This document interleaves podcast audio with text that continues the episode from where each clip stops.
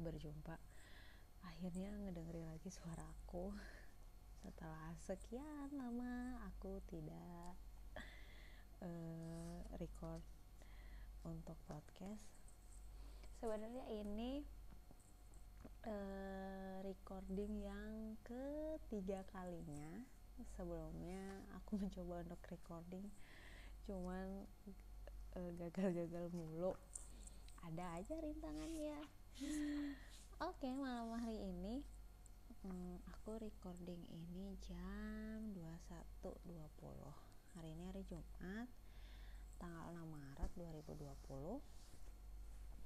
Uh, sebenarnya banyak hal yang pengen aku bahas sih kali ini, cuman kayaknya ada beberapa poin aja lah, cuman pengen ngobrol-ngobrol aja, cuman pengen menyuarakan isi otak, hati. uh, enam hari lepas dari bulan Februari, sebenarnya diantara seluruh bulan yang ada itu aku paling suka sama bulan Februari, entah kenapa. Selain itu bulan e, untuk ulang tahun aku, oh iya aku baru aja ulang tahun yang ke dua puluh lima, alhamdulillah dua puluh lima tahun e, aku hidup sekarang, tapi ya amal juga masih begini-begini aja ya, astagfirullah. Dua puluh lima tahun aku e, beberapa minggu yang lalu. Terus selain ulang tahun, e, setiap bulan Februari itu aku selalu selalu ini udah tahun kelima kayaknya ya, selalu menyempatkan untuk cuti, liburan, ketemu keluarga, pokoknya mah pulang aja ke Surabaya. Nggak tahu kenapa, nggak ha, nggak mesti di tanggal aku ulang tahun sih cutinya, cuman selalu uh, bulan Februari aku harus pulang dan ketemu keluarga. Selain itu bulan Februari itu hmm, apa ya, Valentine, tapi kan aku nggak ngerayain Valentine. Menurut aku mas, setiap hari hari kasih sayang, saling menyayangi sama semua umat manusia. Ustazah banget dah gua. um, oke okay. Februari mah udah goodbye bye bye, sekarang masuk ke bulan Maret. Hmm, banyak cerita sebenarnya kemarin-kemarin selama aku nggak recording, banyak cerita banget, banyak hal-hal baru yang aku dapat, banyak uh, cerita-cerita dari teman, curhat-curhatan dari teman yang di sini, yang uh, di apa namanya di sana, di rumah, yang jauh, pokoknya yang nggak satu kota juga masih suka cerita-cerita banyak hal. Dan akhir-akhir ini tuh aku lagi suka baca buku yang isinya itu tentang petua-petua gitulah, atau motivasi-motivasi hidup, renungan-renungan harusnya hidup seperti apa. Beberapa orang banyak yang bertanya itu apa bukunya, itu isinya gimana, penulisnya apa. Beberapa orang ada juga yang uh, mempertanyakan, kok bacaannya melu terus sih, bacaannya tuh seakan-akan uh, apa namanya hidupnya kok susah mulu, galau mulu. Tuh ada, beneran ada. Hari Rabu kemarin terakhir ada juga yang nge-W A aku aku emang suka ngeposting sih beberapa apa namanya judul dari buku yang aku baca itu, aku posting. Menurut aku itu eh, bagus gitu, kata-katanya memotivasi aku, itu aku suka posting. Dan beberapa orang yang ngebaca suka tanya, kok melu mulu gitu kan. Ada yang eh, ngasih masukan cari buku yang bisa memotivasi agar lebih baik hidup gitu. ya aku mah mengiyakan, e, terima kasih sudah dikasih e, saran yang baik. Oh, tapi menurut aku setiap buku yang aku punya itu bagus buat aku. E, beberapa minggu yang lalu ada teman yang ngasih buku bukunya Mas Aji, thank you sudah dikasih, e, bagus, isinya mah bagus. E, buat teman-teman semua yang pengen tahu uh, apa isinya, ya monggo pinjam dulu atau paling nggak lihat dulu lah review-reviewnya itu gimana, isinya itu apa aja sebelum nanti uh, beli bukunya. Aku setiap mau beli buku selalu um, coba cari tahu dulu review bukunya, isinya sekilas seperti apa. Nggak selalu Uh, penulis yang terkenal, siapapun itu yang menurut aku isi bukunya bagus, aku pasti beli. Aku pasti uh, kayak mengapresiasi mereka bahwa uh, mereka itu sudah sekuat tenaga ngeciptain buku gitu. Pokoknya kalau menurut aku mah ini mah bagus gitu, pasti aku beli. Nah, setelah dikasih sama temen itu, udah selesai baca, aku coba cari-cari buku referensi yang setipe dengan bukunya Mas Aji, uh, dan akhirnya aku dapet bukunya Najwa Zebian, uh, judulnya itu Mind Platter. Aku ini titip temen waktu itu, temen pas balik lagi ke Jawa kan, terus aku titip lah buku ini sama satu lagi buku Uh, Andrea Hirata, cuman aku masih baca dikit. Uh, jadi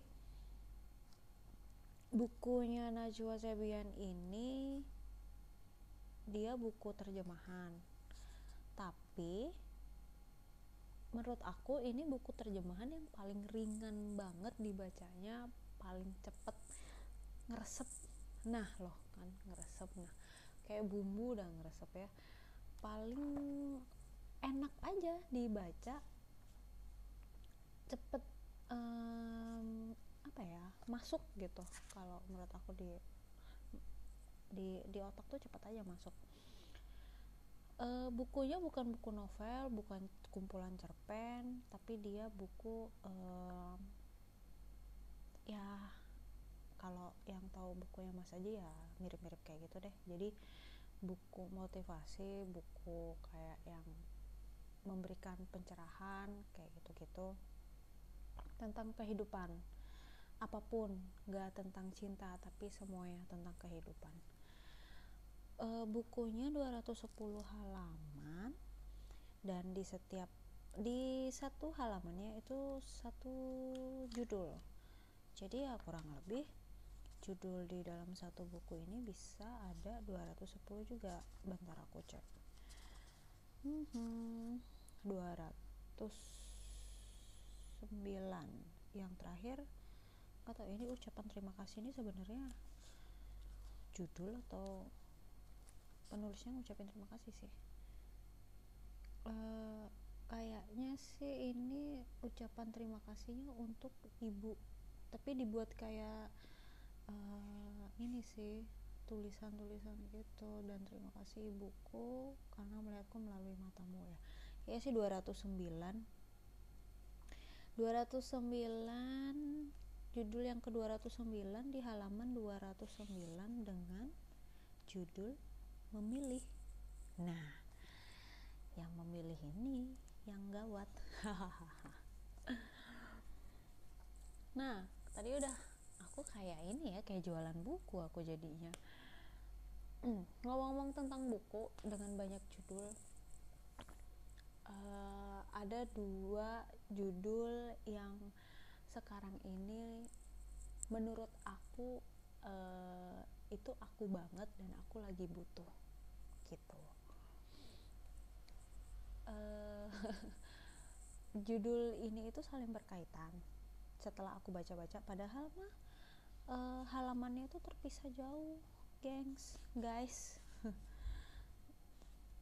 nggak nggak yang abis halaman satu terus langsung halaman dua, dan itu berkaitan itu enggak. Jadi ini tuh ada uh, judul yang pertama yang aku suka itu di halaman seratus empat puluh delapan, dan yang kedua itu seratus tujuh puluh delapan. Nah ini tuh kayak waktu aku ngebaca terus uh, ngebuka-buka gitu, oh kayaknya mah saling berkaitan ini, kutub gitu. Nah, ngomong-ngomong saling berkaitan, jadi an, e, kenapa aku ngomongin dua judul buku, dua judul yang ada di bukunya Najwa Zebian ini, Mind Platter. Jadi mm, beberapa waktu yang lalu, uh, aku cerita dikit ya. Aku ada temen nggak uh, di sini sih, ada di di apa namanya di Jawa, di Surabaya, yang uh, kapan hari dia sempat cerita uh, kalau dia baru aja putus sama pacarnya, sama cowoknya. Hmm, yang jadi pertanyaan dia ke aku, dan itu buat aku sedikit uh, tersenyum geli ngedengarnya. Pertanyaannya dia tuh gini, uh, why sih, kenapa sih di usia aku yang sekarang aku masih ngerasain patah hati nih gitu. Oke, dia jauh dari usia, dia jauh lebih tua, bukan jauh sih, pokoknya lebih tua lah dibanding aku. Lalu dia mempertanyakan itu.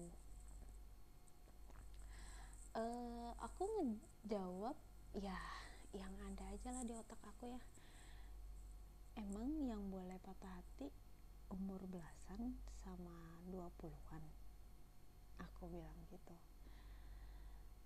Uh, mungkin dia nyesel kali ya udah tanya sama aku karena dijawabnya kayak begitu. Uh, menurut aku semua manusia di usia berapapun bisa ngerasain perasaan apapun. Di usia dua puluhan boleh bisa ngerasain bahagia yang teramat bahagia.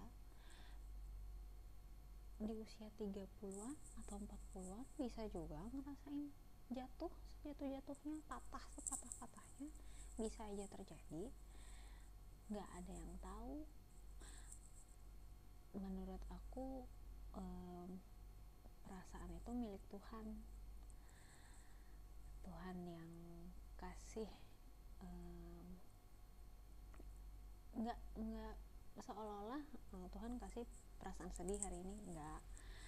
Tuhan kasih kejadian sesuatu yang mengakibatkan kamu bisa ngerasa sedih, kamu bisa ngerasa bahagia, kamu bisa ketawa, kamu bisa menangis gitu. Banyak cara yang Tuhan kasih, dan kamu bisa uh, merasakan apa yang udah Tuhan kasih gitu. Dan setiap manusia merasakan satu hal itu dampaknya bisa beda-beda. Contohnya um, Tuhan kasih satu orang bukan satu orang, Tuhan kasih sesuatu lah gitu ke aku sama misalnya ke temen aku, dengan porsi yang sama, dengan kondisi yang sama, dengan keadaan yang sama, tapi bukan berarti aku dan temen aku bisa menerima dengan perasaan yang sama. Bisa jadi aku suka sama pemberian Tuhan yang ini, tapi bisa jadi temen aku gak suka.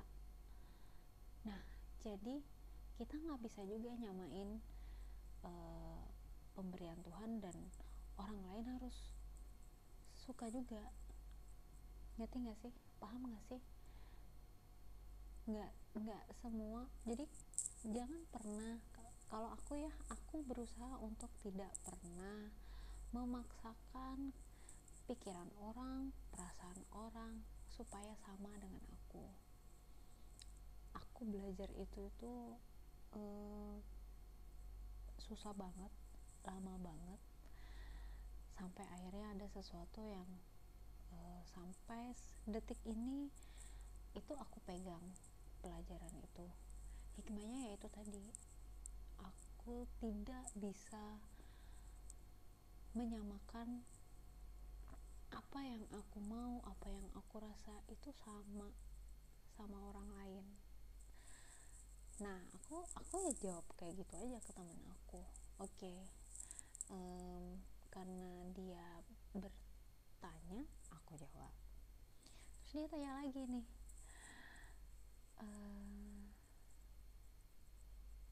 sejatuh apa orang itu jatuh cinta, dan seluas apa orang merasakan cinta. Buset dah, berat banget pertanyaannya itu. Apa ya, aku bacain ya ininya, apa um, chatnya dia. Aku sampai lupa ya jawabanku itu apa kemarin. Jadi manusia itu uh, dikasih perasaan, salah satunya yaitu jatuh cinta. Bisa sejauh apa orang jatuh ketika jatuh cinta?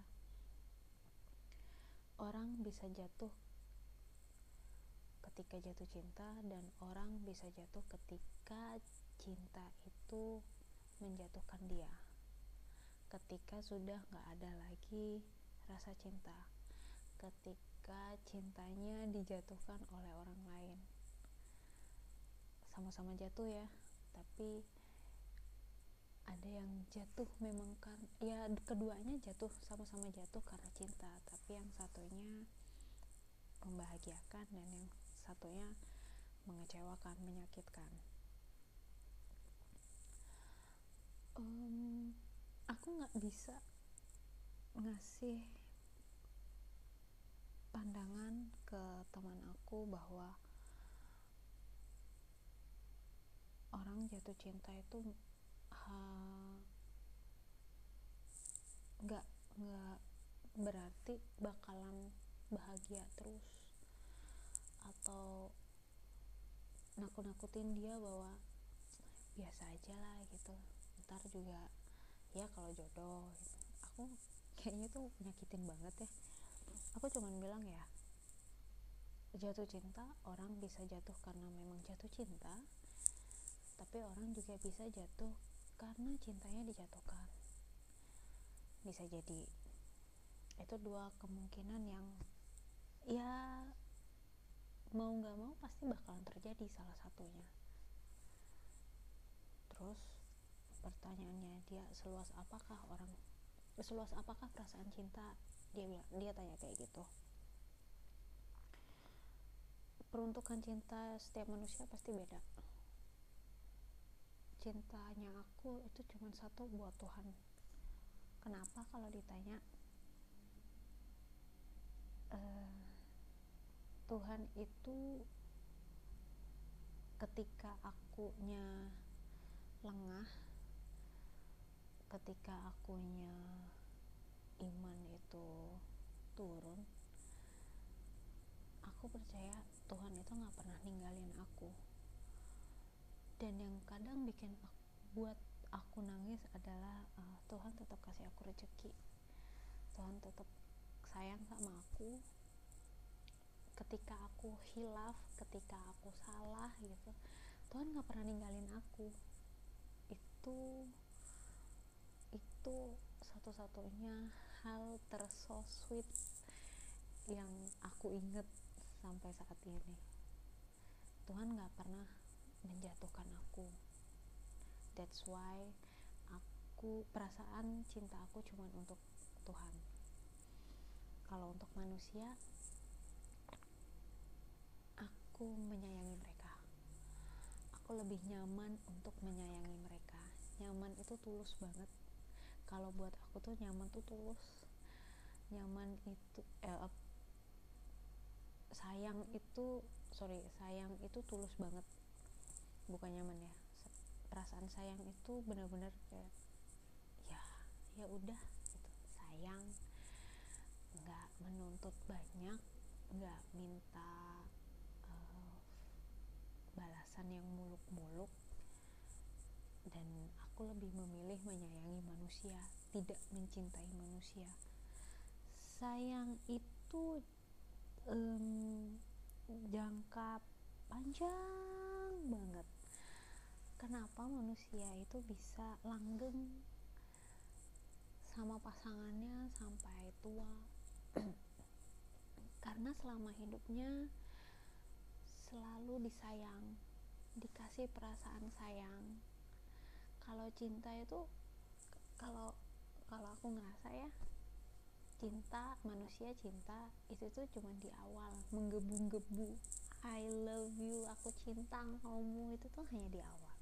Setahun dua tahun paling ya udah biasa aja. Tapi beda sama sayang. Sayang itu kayak gimana sih, kayak nggak ada habisnya gitu, kayak nggak ada batasannya, bakalan memudar, bakalan kadar sayangnya bakalan menipis gitu. Itu semua menurut aku ya, aku lebih uh, nyaman untuk menyayangi manusia. Dari sekian banyak cerita bla bla bla bla sama teman aku, akhirnya um, dia menemukan apa ya, um, pencerahan kali. Aku aku tipe orang yang ketika orang itu bercerita ya aku dengarkan, kalau dia bertanya baru aku jawab, kalau dia cuman pingin didengar ya setelah cerita aku bakalan dengar. Nggak bakalan mengusik dengan banyak pertanyaan. Aku kayak ngejaga itu banget, karena manusia itu ada yang bercerita cuman untuk didengar, ada yang bercerita butuh saran, itu macam-macam sih. Nah kalau aku mah tergantung sikon aja, tergantung pasien ya kan, tergantung customer aku sih ya. Kayak dukun sih aku ini. Nah e, dari sekian banyak obrolan, terus aku ngebaca bukunya Najwa Zebian ini, kayak ada hmm, apa ya, hubungannya sih, hmm, kayak ada hubungannya. Jadi sampai e, ceritanya pun aku sama teman aku tuh nggak cuma sehari dua hari, jadi beberapa kali lah gitu. Sekali chattingan tiba-tiba sibuk, keputus, besoknya lagi dua hari atau tiga hari kemudiannya lagi gitu. Sampai akhirnya aku nemuin buku ini, bukunya Najwa Zebian, terus aku baca-baca sampai akhirnya kemarin aku ngasih tahu temen aku, e, ini loh coba deh beli buku ini gitu, pasti gak nyesel. Karena aku sama teman aku punya hobi yang sama, punya, kita satu frekuensi lah, suka baca-baca buku yang kayak beginian, suka nulis-nulis kata-kata yang ya gitu-gitulah. Itu itu apa namanya, hobi dari ke, sebenarnya mulai terasahnya kalau kita itu mulai S M A. Kalau S D, emang dari S D itu sebenarnya aku emang suka baca, karena dulu ibu aku itu nge apa ya, kayak berlangganan gitu, sengaja buat berlangganan majalah Bobo. Majalah Bobo, aduh ketahuan lah umur aku ya, tua. Bobo, terus aku jadi hobi baca sampai akhirnya sam koran sampai koran ya koran juga dulu langganan kan gitu, tiap hari aku baca koran.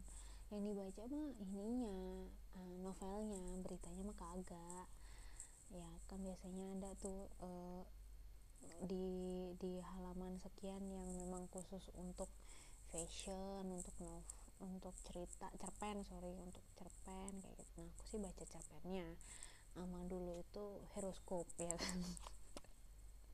Tiap minggu pasti ada, itu, itu yang aku cari. Nah um, akhir terus begitu S M P aku mulai suka bikin cerpen, cuman aku emang nggak pernah apa ya, nggak mm, pede aja sama tulisan aku, dan aku tuh nggak pernah masuk-masukin.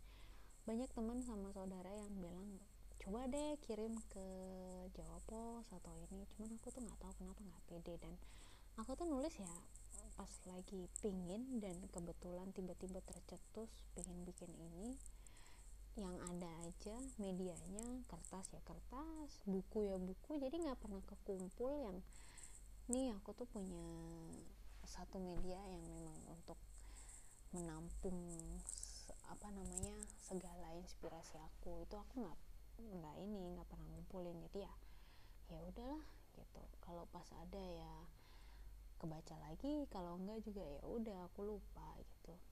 Terus S M A ketemulah sama temanku ini, ternyata kita punya hobi yang sama. Kadang ketemu itu cuman untuk tuker-tukeran kertas yang isinya uh, puisi. Sebenarnya mah nggak ada nggak ada nggak selalu puisi yang kita tulis itu menggambarkan perasaan kita, itu nggak selalu. Jadi uh, selama ini kalau aku nulis sesuatu dan terbacanya seperti galau, itu nggak selalu semuanya perasaan aku sedang galau. Bisa jadi karena aku habis ngeliat sesuatu, atau aku habis dengar sesuatu, ada teman yang cerita. Nah itu uh, biasanya aku tulis gitu. Sama kayak tulisan yang lagi happy, yang lagi bahagia, yang nggak selamanya itu menggambarkan aku saat itu. Bisa jadi ya apa yang aku lihat atau apa yang aku dengar gitu sih. Nah, akhirnya aku referensiin lah buku ini ke teman aku, cobalah kamu beli terus baca-baca. Sebenarnya dia tahu sih buku ini, cuman uh, aku udah keduluan beli.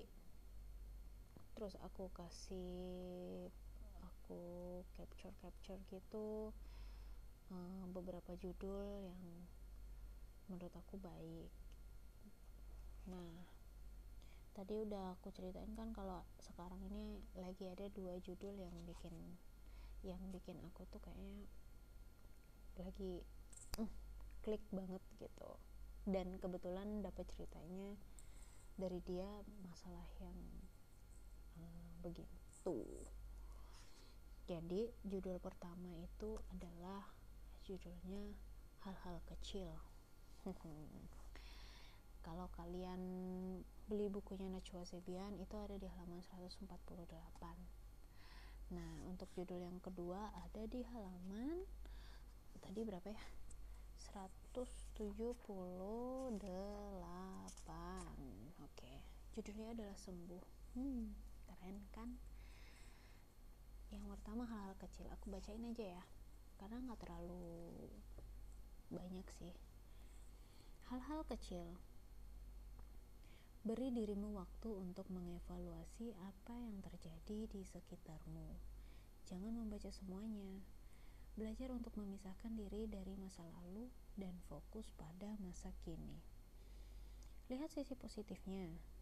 Belajar percaya bahwa apa yang dilakukan atau dikatakan orang lain tidak dapat memengaruhimu kecuali kau memperkenankannya.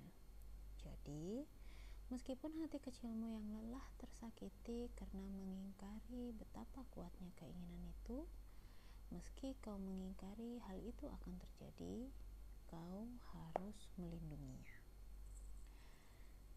Gimana? Agak mumet ya? Paham gak sih? Jadi um, kalau aku bisa nangkep um, semua bisa berawal dari hal-hal yang kecil. Kita bisa sangat amat bahagia karena hal-hal kecil. Kita bisa marah, kita bisa ribut, kita bisa benci juga karena hal-hal kecil.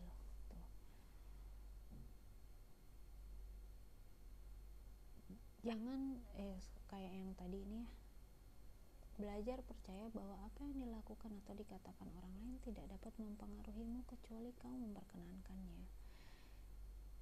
Jadi eh, dari hal-hal kecil itu, kalau kita membiarkan diri kita menerima semuanya, mau itu yang baik atau mau itu yang buruk, ya itu akan mempengaruhi kita, perasaan kita. Hal-hal kecil itu banyak di sekitar kita, banyak, tapi jangan diserap semuanya, jangan dibaca semuanya. Kalau aku um, buat aku hal-hal kecil itu penting. Aku lebih seneng um, melakukan hal-hal kecil dan juga mendapatkan hal-hal yang kecil dibanding hal-hal yang besar ya. Ngebuat orang bahagia aku lebih uh, jauh lebih bahagia kalau didapat dari hal-hal yang kecil. Aku jauh lebih suka um, makan, nongkrong di pinggir jalan, um, makan nasi goreng tapi sambil ketawa-ketawa, dibanding makan di restoran ibaratnya kayak candlelight dinner tapi situasinya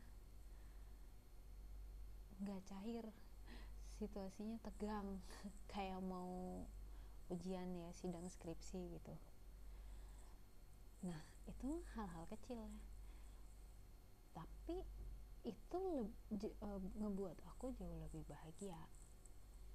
Sebenarnya banyak, dan setiap orang boleh, dan ya silahkan mau bahagia dengan hal kecil atau dengan hal yang kecil yang yang yang tadi aku ceritain. Aku jauh lebih bahagia makan di pinggiran, ada orang yang nggak terima itu juga banyak mungkin ya, dia jauh lebih suka tempat yang nyaman, yang adem, yang bersih juga banyak. Dan sekali lagi aku nggak bisa nyamain kenyamanan aku sama orang lain gitu. Sama halnya juga dari hal-hal kecil bisa ngebuat kita sakit hati, marah, kecewa juga banyak. Jadi hmm, lakuinlah hal-hal kecil yang bisa ngebuat kamu itu hidupmu jauh lebih berarti, menurut aku gitu. Hmm, mana lagi nih ya? Beri dirimu waktu untuk mengevaluasi apa yang terjadi di sekitarmu. Ya, itu tadi. Biarkan pikiran ini, jiwa ini, perasaan ini melihat hal-hal sekitar. Masih banyak kok yang bisa ngebuat kita itu bahagia.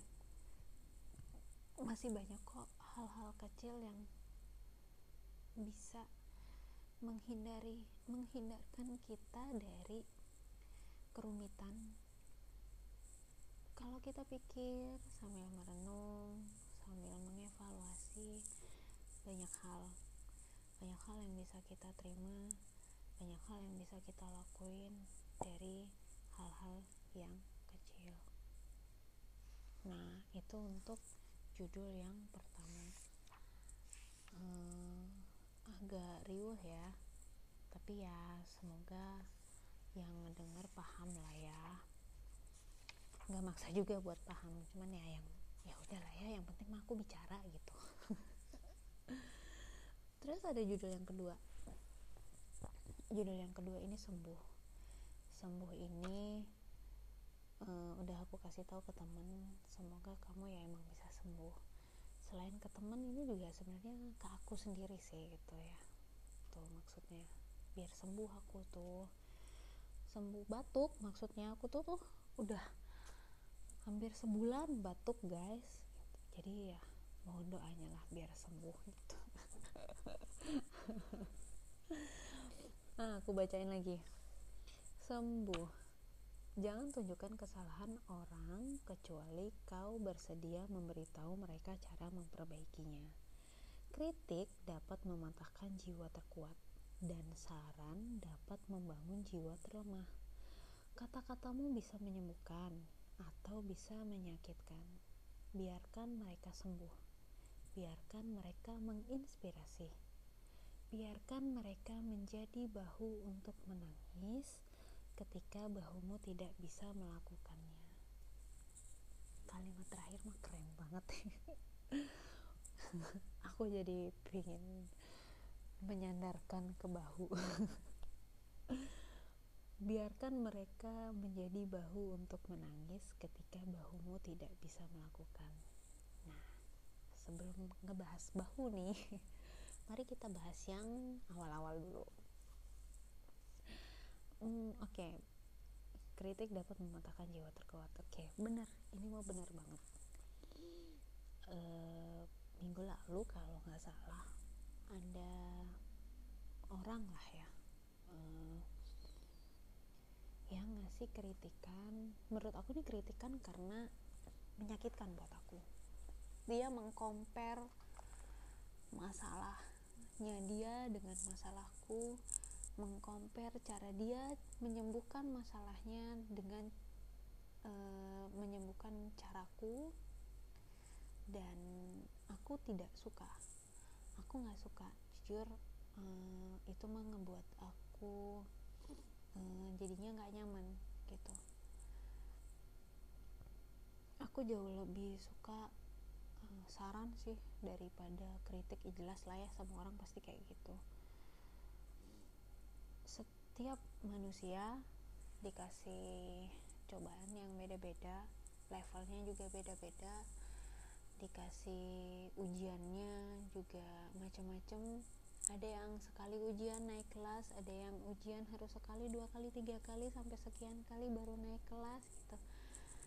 Ya, kita ini makhluk Tuhan dengan segala kekurangan dan kelebihannya.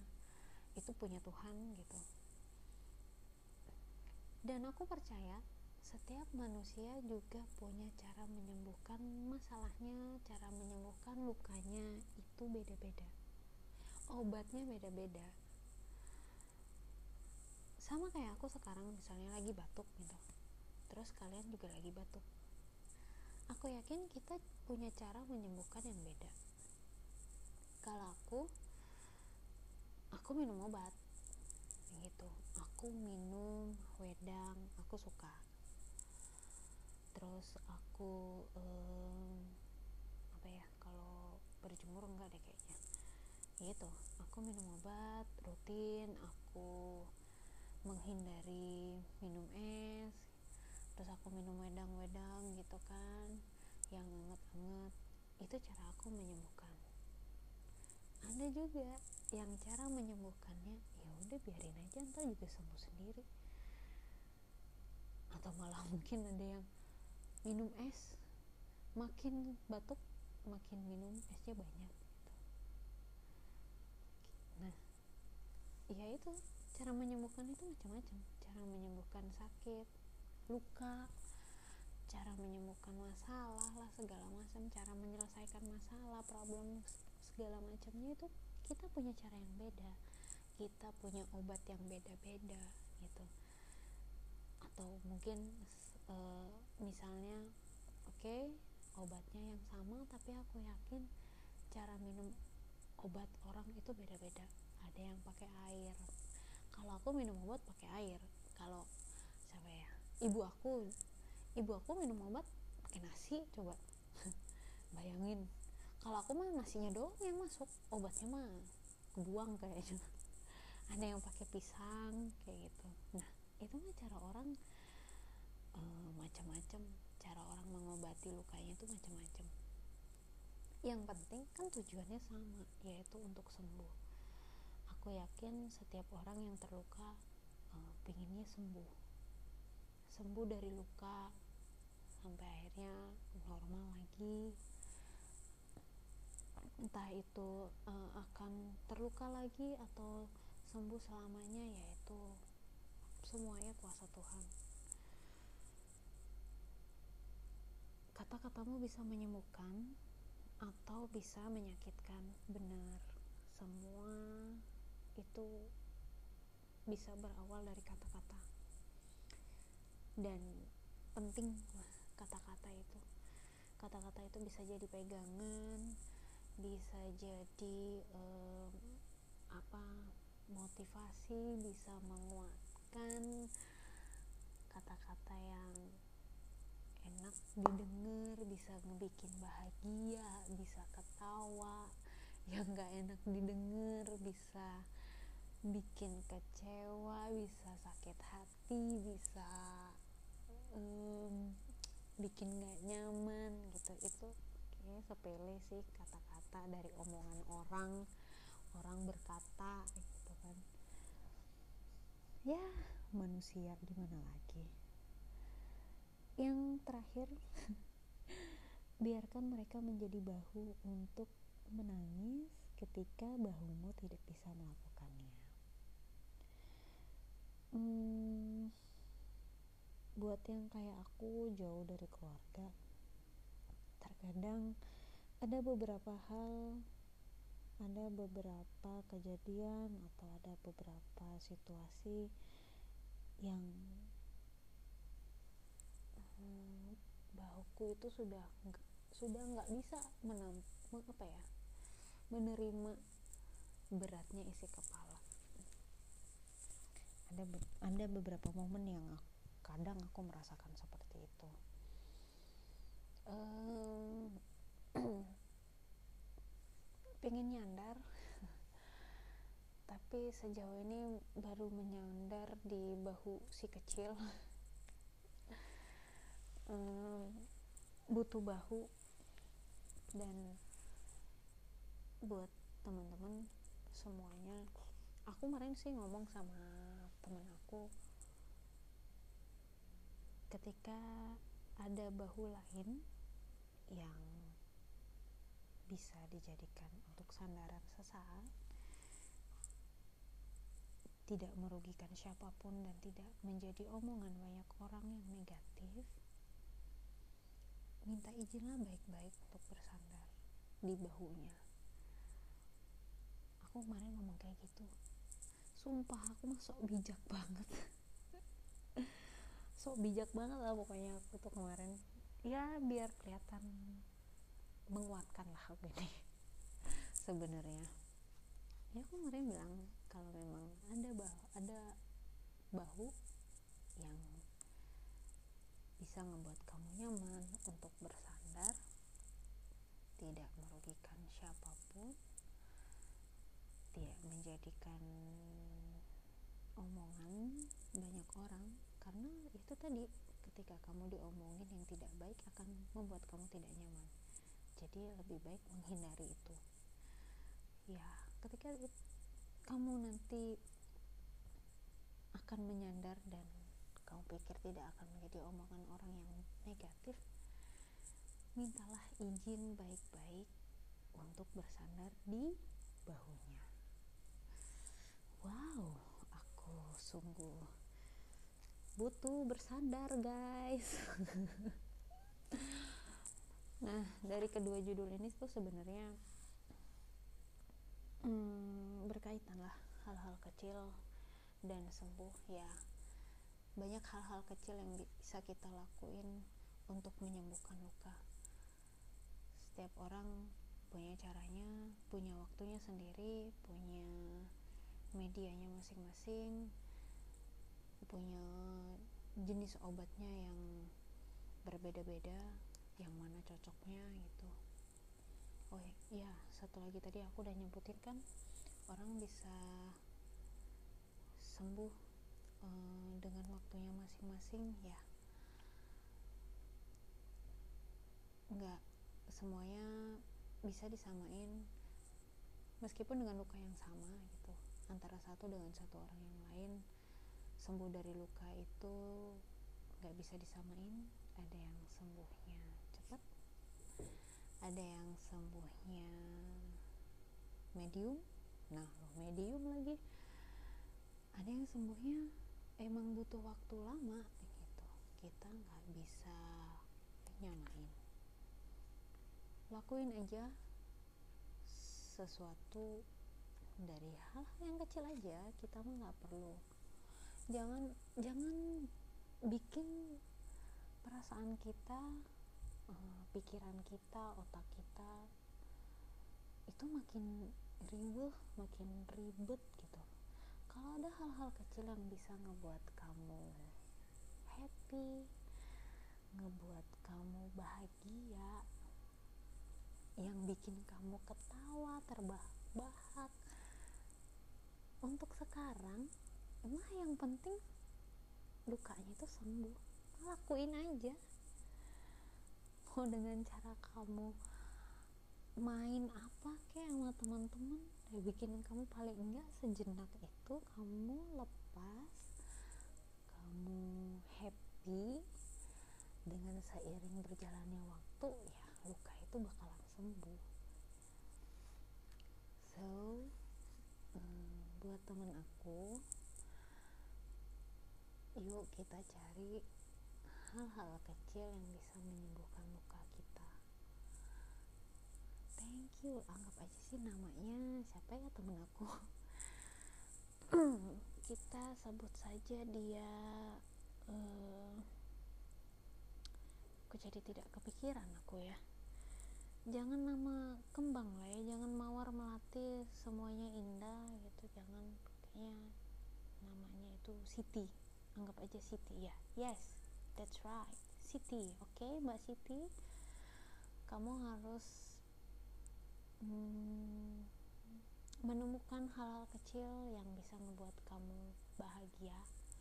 Suatu saat pasti Tuhan akan kasih kamu cinta yang benar, cinta ya. Kalau kamu masih menganggap uh, hidupmu itu cinta, kalau aku mah aku tidak butuh cinta, aku cuman butuh aku cuman butuh martabak malam ini tuh pengen martabak eh ehm, jadi ya untuk sembuh itu bisa kok didapat dari hal-hal kecil, atau bisa kita balik, banyak hal kecil yang bisa bikin kita sembuh. Nah gengs, oke okay.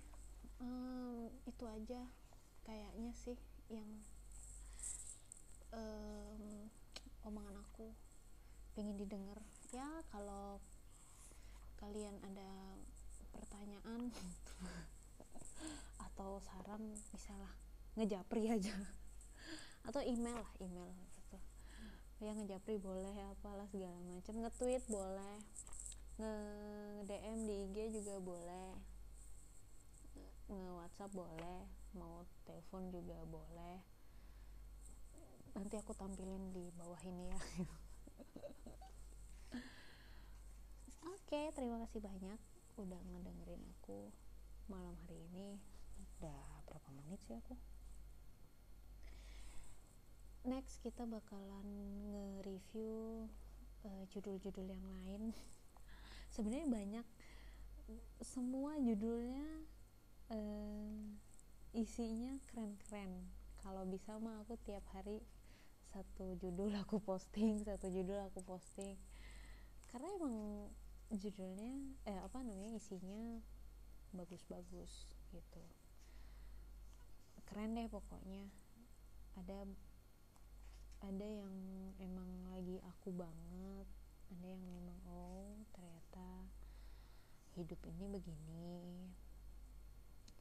Ini ada, ada ada juga nih halaman sembilan puluh satu, uh, judulnya itu lepaskan. Keren gak sih? Bisa mungkin ya, um, untuk sembuh itu juga kita tuh harus melepaskan, melepaskan sesuatu yang menyakiti kita, melepaskan uh, situasi yang membuat kita sakit, melepaskan orang lain, melepaskan ah, banyak lah yang dilepasin. Melepas, ini udah aku stabilo ini. Melepaskan apa yang membuatmu menderita adalah keputusan yang tepat, karena ketika satu peluang yang kau pertahankan membuat hatimu menangis, kesempatan lain dengan sabar menunggumu. Aku mah gak sabar nih nunggu kesempatan baik buat aku. Pokoknya banyak deh yang eh, penasaran sama bukunya. aku udah baca semuanya dan aku udah baca berulang-ulang. Boleh pinjam kalau mau, kalau enggak ya beli aja sendiri.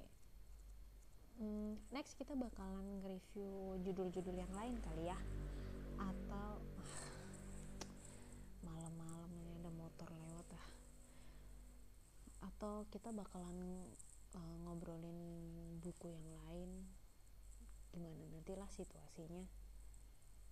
Jadi buat teman-teman, karena ini udah hari Jumat, happy weekend semuanya, semoga Sabtu Minggu kalian Uh, bisa ngebikin kalian refresh, bikin kalian happy, bahagia, uh, lepasin yang ngebuat kalian gak nyaman, lepasin yang buat kalian gak happy, uh, tetap semangat, tetap bersyukur, um, tetap ingat Tuhan, ibadahnya diperbaiki, makanan makan yang sehat, minum vitamin kalau bisa, karena ya lagi santer virus-virus itulah, tetap optimis pokoknya mah, bersyukur aja apa yang kita punya sekarang.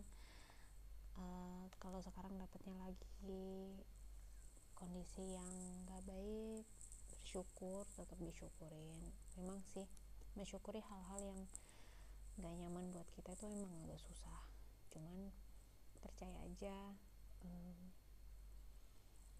Tuhan itu kasih sesuatu untuk menaikkan derajat kita, menaikkan level kita. Percaya aja, aku percaya. Kalau aku percaya sama hal-hal seperti itu tuh aku percaya, karena aku udah ngebuktiin ya beberapa fase kehidupan gitu deh pokoknya. Happy weekend semuanya teman-teman yang ngedengerin aku. Semoga kalian tetap sehat dan bahagia. Jangan lupa di like, subscribe. Eh, bukan YouTube ya. Oke, kalau teman-teman mau nge apa ya? ngasih masukan, saran, kira-kira next aku bakalan ngebahas apa lagi? Bisa ya itu tadilah, japri aja lah paling gampang ya. Oke, selamat malam semuanya, selamat istirahat, bye.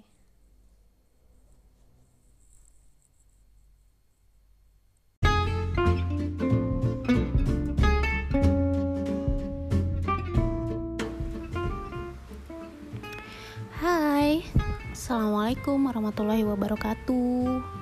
Selamat siang, eh selamat pagi ya. Di sini masih jam sepuluh nol delapan. Hmm, aku masih ada di Indonesia bagian tengah. Jadi hmm, sekarang ini jam sepuluh. Tanggal lima April, bulan Mei. Ketemu lagi dengan suara aku. Uh, si Febri, hmm, aku mau ngebahas beberapa kejadian akhir-akhir ini yang lagi menimpa bumi kita. Hmm, kayaknya mah langsung aja ya. Boleh nggak sih aku sambil nyeruput Nescafe dulu? Hmm.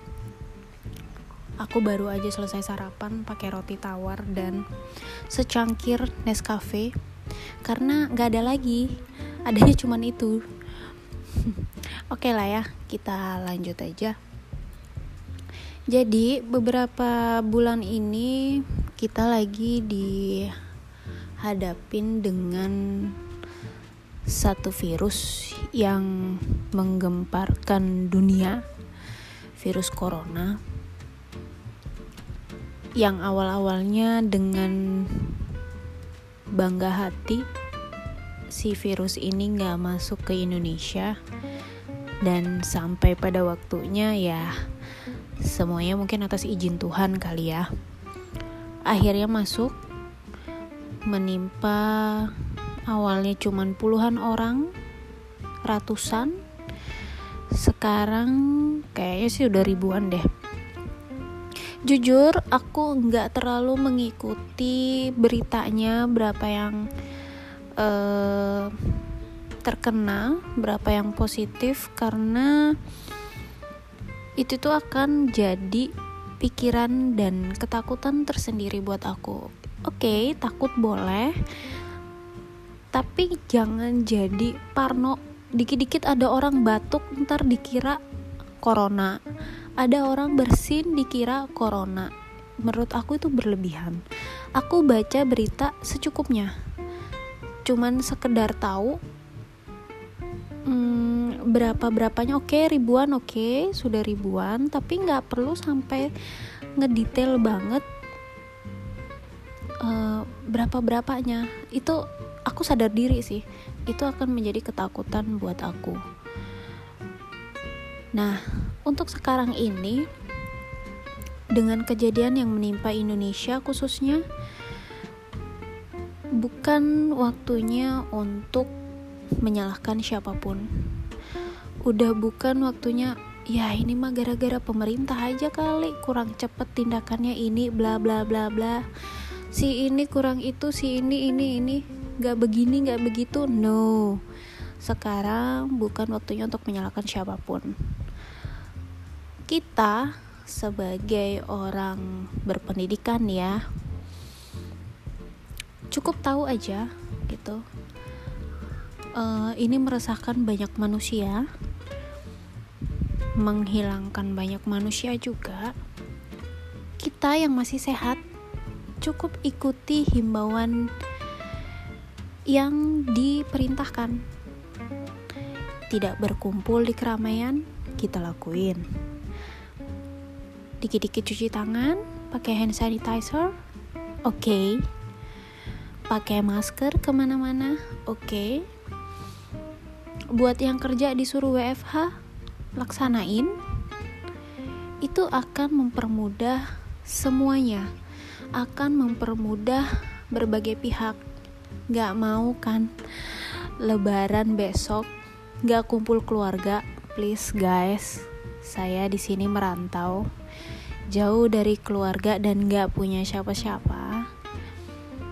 Butuh ini jiwa dan raga itu butuh di charge, ketemu keluarga caranya.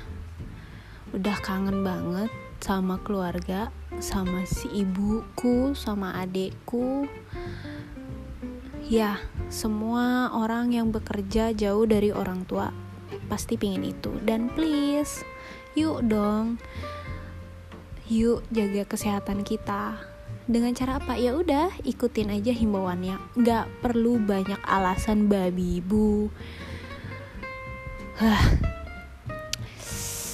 Rasanya aku ingin bernyanyi. Nah, gitu ya. Jadi untuk masalah ini, um, selain mengikuti himbauan yang dianjurkan, yuk sama-sama berdoa semoga semuanya lekas membaik, virusnya lekas pergi, dan mulai menata hati. Oke? Okay? Seruput lagi kali ya Nescafe-nya.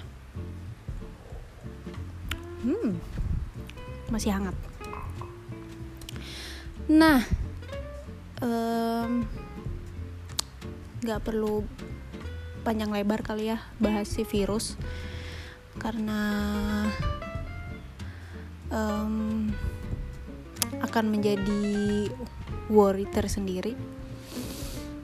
Kita ngebahas yang lain aja kali ya. Oh iya, akhir-akhir ini itu Eh, berapa bulan yang lalu ya? Beberapa bulan yang lalu deh. Aku benar-benar merasakan lagi merasakan kejenuhan yang amat luar biasa. Hmm, padahal perasaan dua bulan yang lalu aku baru aja cuti. Baru aja jalan-jalan.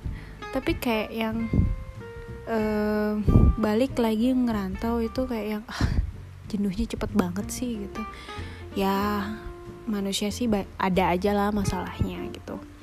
Cuman yang kali ini tuh bener-bener bikin kadang hopeless aja, gak tahu harus ngapain. Dan hiburannya cuman si kecil dan handphone. Dan kalau buka handphone pun yang aku buka paling WhatsApp, Instagram, email, uh, sama view. Uh, itu mah kebutuhan. Kalau buka view kudu banget kalau ada drama Korea dengan judul yang menurut aku bagus, itu aku selalu punya tekad ini harus cepat ditonton dan selesai. Sehari aku bisa sepuluh episode, bayangin. Itu antara kelebihan dan uh, kurang kerjaan aja sih sebenarnya. Nah, sampai akhirnya pingin banget ngebuka Twitter. Jadi beberapa bulan ini aku aktif lagi buka Twitter, nge-tweet, baca-baca berita lewat Twitter, um, buka-buka video gitu. Um, sebenarnya punya Twitter udah lama banget, udah dari zaman kuliah kalau nggak salah ya. Nah, ternyata buka Twitter masih tetap seasik yang dulu, meskipun temennya juga teman-teman lama. Banyak berita-berita yang um, ya aku lebih cepet tahu di Twitter, jauh lebih update menurut aku ya dibanding Instagram. Banyak tweet teman-teman yang lucu-lucu, yang aneh-aneh, yang sedikit bikin aku uh, bahagia mencari kesenangan. Pen, uh, di Twitter banyak tweet-tweet dari orang-orang yang isi otaknya tuh random. Kadang suka nggak kepikiran, oh ya juga ya tuh, kalau ada yang nge-tweet aneh-aneh.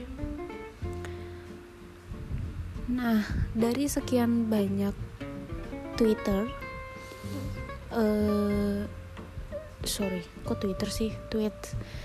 Jadi ada beberapa temen aku itu, diantaranya adalah temennya adekku. Jadi dari kecil banget, hmm, temennya adekku itu pasti kenal banget sama aku. Ada beberapa yang e, sampai sekarang itu temenan di I G, temenan di Facebook, temenan di e, Twitter juga ada gitu. Bayangin, padahal ya adik aku itu kaku banget orangnya. E, dia Cancer, aku paham banget si Cancer itu dia orangnya e, sebenarnya overthinking.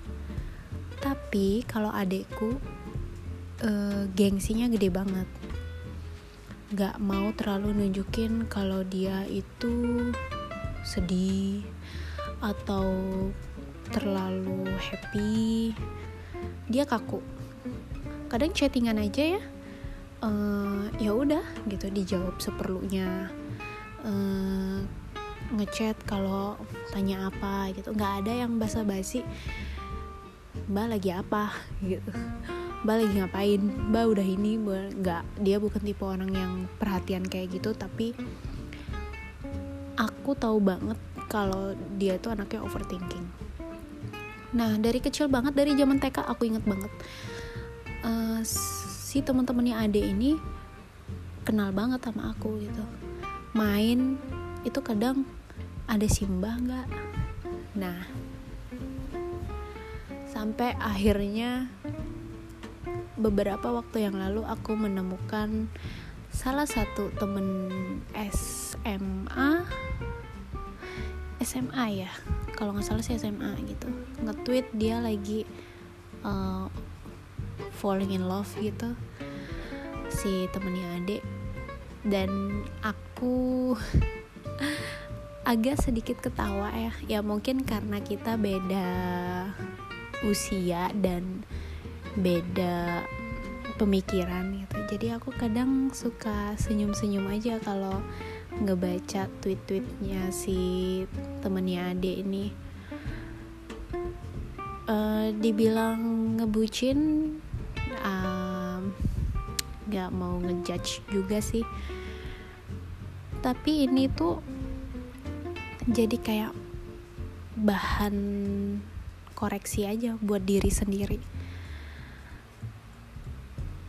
Di usia aku sama mereka memang gak terlalu jauh. Aku dengan usia dua puluh lima dan adikku itu dua puluh satu kalau gak salah. Dia berapa sih? sembilan puluh delapan ya, eh berapa ya, tahun ini dua puluh dua kayaknya ya. Dia dua puluh dua, gak terlalu jauh kan. Cuman um, secara pengalaman jauh banget tuh. Aku punya pengalaman yang Um, ya banyak ya, ada lah lika-likunya. Terus ngelihat men- ngelihat si temennya adik dengan caranya menyayangi seseorang, mencintai seseorang. Oh, ternyata ada hmm, manusia atau perempuan yang seperti ini gitu. Nggak negatif, enggak.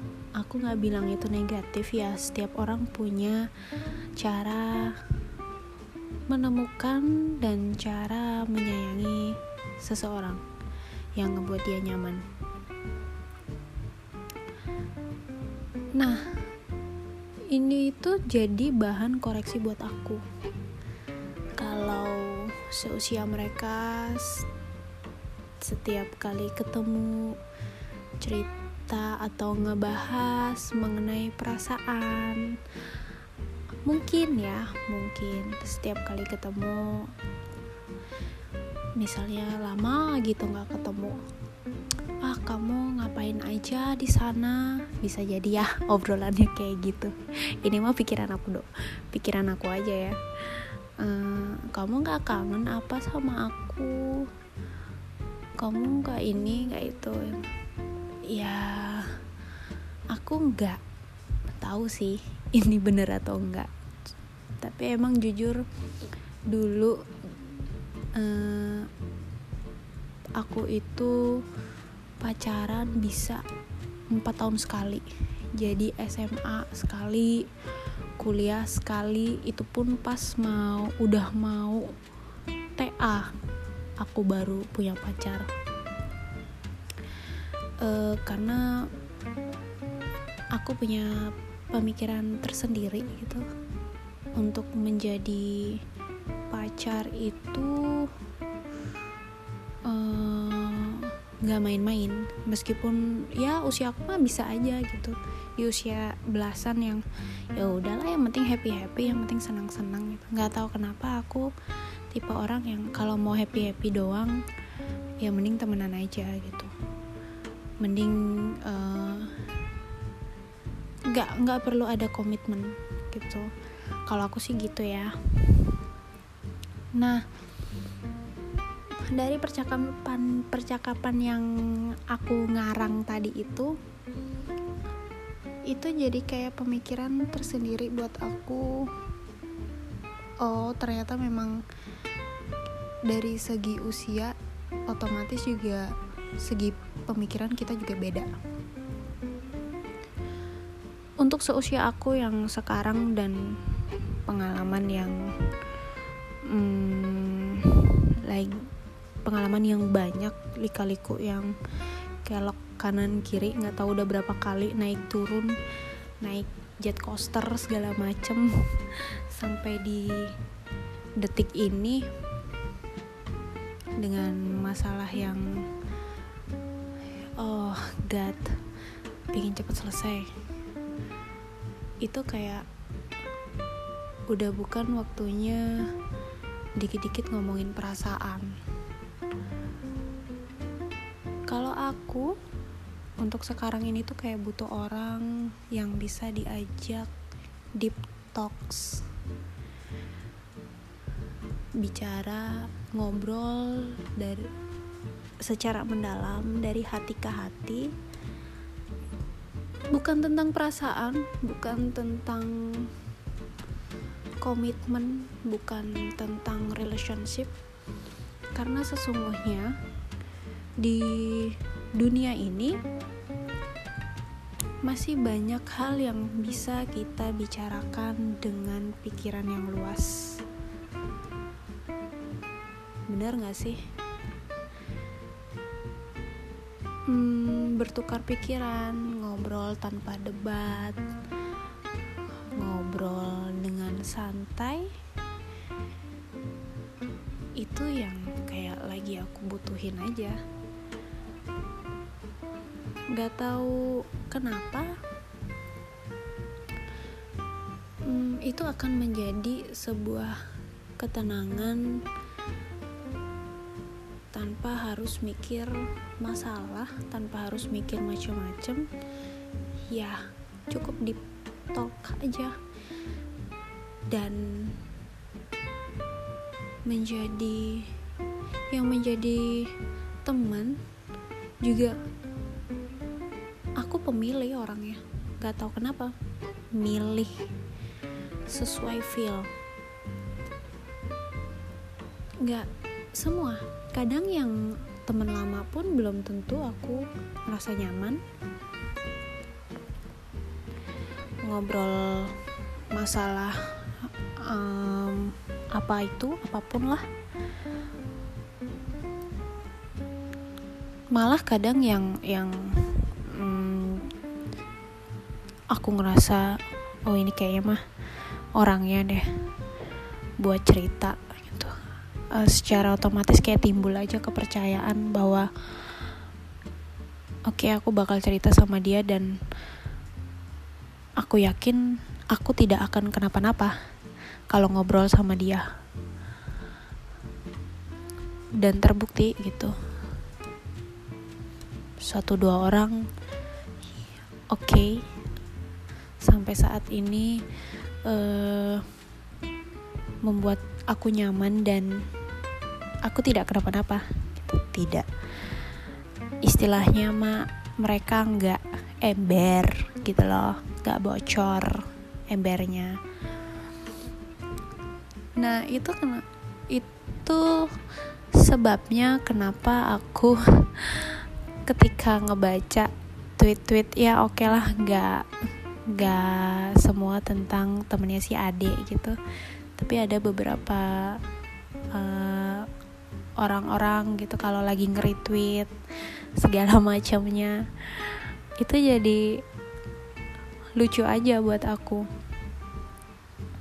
Sepenting itu, karena jujur aku kalau uh, update sesuatu atau nge-tweet sesuatu berusaha untuk tidak menyudutkan satu objek.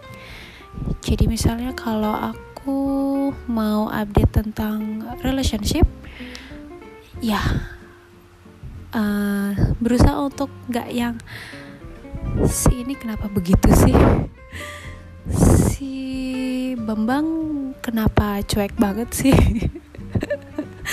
Udah, ya emang udah bukan waktunya kali ya gitu. Tapi gak tahu, aku dulu pernah kayak gitu atau enggak. Ntar aku scroll ya tweet aku yang dulu atau enggak update aku yang yang dulu-dulu. Dan untuk saat ini tuh kayak menyenangkan aja buka Twitter gitu. Bisa update, bisa sambat, bisa ngetik segala keluh kesah gitu. Um, masalah kerjaan, kantor, masalah atasan atau temen sekantor atau apa gitu, tanpa mereka tahu. Kan jujur aja teman-teman aku masih teman-teman yang lama gitu. Aku nggak nggak temenan sama temen-temen yang sekarang gitu, yang udah kerja. Ya itu agak menyenangkan sih. Jadi nggak perlu mereka tahu aku lagi gimana di di kantor. Itu yang itu yang bikin aku agak uh, ah oke okay, kenapa nggak dari dulu ya. Menyenangkan aja. um, okay, balik lagi ke deep talks. Uh, siang-siang kayaknya nggak cocok banget ya, jadi panas banget, jadi makin panas nih. Nah, ngomong-ngomong panas, akhir-akhir ini tuh di sini itu kadang ngerasain gerah banget yang masya Allah, uh, kayak berasa pengen mandi berkali-kali, berendam gitu karena gerah banget. Apalagi kalau udah mau hujan, kalau dari kosan ke kantor gitu, nyampe kantor si A C tuh kalah banget sama suhu di luar, gerah banget. Ntar giliran sore-sore, nah lo menjelang gelap-gelap gitu, baru dah tuh adem-adem kayak butuh diselimutin gitu ya. Apalagi jari-jari kaki, huh, adem. Kalau siang-siang kayak gini tuh gerah, bawaannya mah pingin pingin minum es. Hmm. Oke. Okay. Uh, bahas deep talks lagi. Kayak gak cocok banget gak sih siang-siang ngebahas deep talks. um, Kayaknya mah bahas-bahas kayak gini harusnya mah malam, pas hening gitu, bener-bener kayak menjiwai banget. Nah, buat kalian-kalian nih yang ngedengerin, Uh, seberapa pentingnya deep talks itu, ya oke, okay, gak harus dengan pasangan, dengan orang-orang yang itu tadi yang udah aku bilang, oke, okay, mm, udah klik banget, kayaknya mah aku harus cerita aja sama orang ini. Bayangin, aku punya temen di luar daerah yang aku baru kenal satu tahun sama si orang ini, tapi nggak tahu kenapa, um, karena kita punya punya apa ya, kebiasaan yang sama, pemikiran yang sama, jiwanya yang sama, sama-sama barbar banget lah kita ini. Jadi enak aja. Even setiap kali aku telepon, sesibuk apapun, dia nggak pernah langsung ngomong nanti dulu ya, aku lagi ini, nggak pernah. Sekalipun dia mau ngajar, mau ngajar, udah di kelas, udah ditunggu mahasiswa gitu, dia nggak pernah ngomong, e, ntar dulu aku lagi sibuk. Bayangin, berarti feeling aku mah nggak pernah salah. Wah, ini bener-bener orang yang beneran ada. Meskipun sekarang udah gak sering ketemu kayak dulu. Nah, maka dari itu, um, gimana ya, aku juga gak pernah tahu gimana caranya supaya feeling itu selalu benar dan gak pernah salah. That's why sebelum memutuskan, aku selalu berpikir berulang-ulang, bercerita, apakah sesuatu yang salah, apakah sesuatu yang harus banget. Memilih orang untuk mendengar cerita aku juga, apakah orangnya yang ini, ataukah ini bisa jadi orang yang selalu bisa mendengar cerita aku, apakah orang ini bisa aku percaya. Karena memang gak semua cerita itu harus ditanggepin kali ya. Kayak aku mah, aku mah gak jago banget kalau suruh cerita dari pagi sampai pagi, gak bakal ada habisnya. Nah, apalagi menentukan orang untuk kita ajak deep talks, itu gak mudah buat aku. Butuh pemikiran sampai akhirnya ya udah, oke, okay, bismillah, semoga um, meskipun tidak menyelesaikan masalah, paling enggak beban itu sedikit sedikit mereda.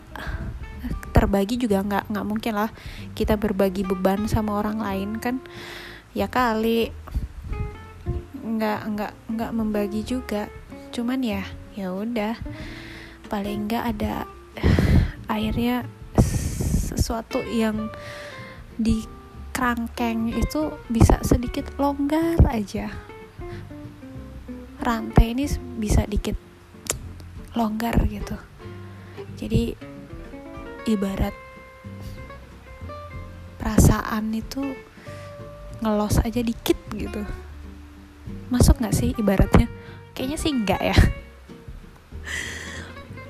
Oke okay. Kayak gini nih um, sebenarnya lagi butuh banget cerita. Aku mau menceritakan dari A sampai Z mengenai kehidupan. Buset banget deh pokoknya. Aku di usia yang dua puluh lima tahun tuh kayak udah banyak banget aja. Berasa kayak aku manusia satu-satunya yang punya banyak pengalaman dan permasalahan yang tidak ada habisnya. Masya Allah. Um, bangga, bukan bangga ya, ya bersyukur aja gitu. Tuhan mah percaya aja gitu. Di, aku dikasih uh, rezeki untuk naik level berupa ujian-ujian. Oke, okay. Aku kayak anak sekolah sampai sekarang dua puluh lima tahun itu kayak ya udah nih tiap tiga bulan sekali itu U T S, U A S, tar ujian nasional. Uh, gongnya banget gitu untuk bisa kamu lulus atau enggak. Ketika kamu udah lulus oke okay, masuk ke tahap yang berikutnya. Nah itu ya, ya semua orang pasti bakalan bakalan semua orang pasti mengalami, entah itu sesekali atau continue terus-terusan ya. Tuhan tahulah mana yang terbaik, dan menurut aku cara untuk sekarang ini cara un- cara untuk hmm, agak supaya relax aja dikit yaitu dengan deep talks dengan beberapa orang yang aku percaya. Mungkin ini bisa jadi uh, opsi buat teman-teman semuanya ketika udah buntu banget, ketika udah nggak tahu, hopeless banget, ketika nggak tahu aku harus ngapain gitu, daripada ngelakuin hal-hal yang nggak bener, daripada harus nyakitin diri sendiri ya berbagi, ber, bukan berbagi bercerita dengan orang-orang pilihan yang menurut kamu kamu bisa percaya gitu sih. Jadi ini tuh judulnya lebih ke deep talks. Sebenarnya virus corona ini juga bisa dijadiin bahan gitu dari hati ke hati, dari dalam gitu. Um, ya caranya aja kita harus pandai memulai membuka suara, membuka cerita. Kali aja orang yang menurut kamu kelihatannya ah kayaknya mah orang ini kaku, cuek gitu, belum tentu. Kayak adek aku tadi ya, kalau orang nggak ngerti, kalau orang nggak kenal dia pasti sombong, pasti banget dibilang sombong. Dan itu udah aku dengar beberapa kali dari uh, orang-orang baru yang kenal sama dia. Adek lu sombong banget sih katanya, sombong banget mukanya ini bla bla segala macem. Ya orang nggak tahu. Ketika lo udah kenal sama adik aku, ya udah, lo bakal hancur bareng sama dia. Karena ya sebenarnya otaknya somplak banget dia. Nah, kita nggak bisa. Dan aku tipe orang yang kayak berusaha banget nggak ngejudge orang dari luar. Gitu. Oke, okay, ketika dari luar jutek gitu, oke okay, mungkin emang pembawaannya kayak gitu di luar. Untuk membuktikan ya aku harus kenal. Ketika kenal dan memang orangnya seperti itu dan ngebuat aku tidak nyaman dalam berteman, oke okay, bye bye. Aku tidak akan um, memulai pergaulan dengan disi dia, kecuali kalau memang ada butuh atau apa ya, sebagaimana mestinya teman aja gitu. Tapi tidak, aku tidak akan memulai untuk uh, membuka suara, membuka cerita atau apapun dengan dengan orang seperti itu. Nah, ketika ketemu orang yang dari luar, hmm, ya kali aku bisa temenan sama dia. Nah, tetap aku bakalan mengenal dia, bakalan tetap menjajaki untuk mengenal dia, dan sampai akhirnya menemukan, oh ternyata kita satu frekuensi loh gitu. Ya itu, ya sama kayak temen aku yang tadi aku ceritain. Kita awalnya mah dia kayak, ya udah lu lu gue gue gitu kan, oh ternyata kita cocok. Dan aku tipe orang yang seperti itu, nggak nggak pernah mempermasalahkan cara pandang orang, cara perilaku orang. Ya orang punya apapun lah, itu masing-masing sendiri-sendiri. Kita nggak bisa harus nyamain, eh kamu nggak bisa lah kayak gitu ya, kamu harusnya begini begini begini. Hello, Aku, aku karena aku ngelihat diri aku sendiri ya. Aku kalau orang to the point harus ngasih tahu yang oke, okay, Febria, kamu tidak boleh melakukan ini si A B C D gitu. Kamu harusnya E F G H I J K L gitu. Wow, siapa Anda gitu. Ibu saya aja nggak pernah kayak begitu. Nah, aku setiap kali aku mau mau ngasih saran atau mau ngomentarin orang, aku pasti ngeliat diri aku dulu. Aku mau gak digituin, dan gak semua orang bisa nerima, dan semua orang um, gak semua orang butuh dengan dengan cara-cara ngasih tahu yang menurut aku mah itu otoriter kali ya. Jadi kayak nih nih nih nih gitu. Nah, makanya um, setiap kali mau setiap kali mendengarkan cerita atau apa ya, kita harus bisa nahan diri aja. Jangan egois, jangan menurut pandanganmu. Ya oke, okay, menurut pandangan, tapi tidak harus untuk dilakukan kayak gitu. Oke, okay, jangan jangan ngejudge orang dari luar, dari oke okay, kita karena mungkin karena aku kali ya yang seneng banget kayak e, mendengarkan cerita orang, ngebaca kisah-kisah orang, terus e, apa ya kayak menyenangkan aja. Jadi jadi banyak ilmu yang bisa aku dapat tentang kisah-kisah orang yang real gitu, bukan fiksi. Dan itu menyenangkan, dan itu ngebuat pikiran aku terbuka bahwa pemikiran manusia itu macam-macam, keinginan manusia itu macam-macam. Gak bisa kita samain dengan apa mau kita. Wow, ini tetangga agak berisik ya, ketok-ketok tembok. Nah, oke okay. Kayaknya mah itu dulu kali ya, karena aku harus masak. Hmm, sudah siang dan butuh asupan makan. Di sini tuh kalau minggu, guys, uh, kayak Lebaran. Jadi sepi banget. Yang jual makan itu, yang jual makanan itu kayak ya udah yang lain libur, gua juga libur dah gitu. Jadi kita jadi aku harus masak, dan aku akan bikin masakan yang sungguh sangat simpel. Mungkin hmm, tahu cabai garam kali ya, itu enak banget kayaknya siang-siang gini, sama smoothies alpukat. Aku punya smoothies alpukat. Oke okay. Teman-teman semua, uh, thank you sudah mendengarkan aku di siang-siang hari ini. Jangan bosen.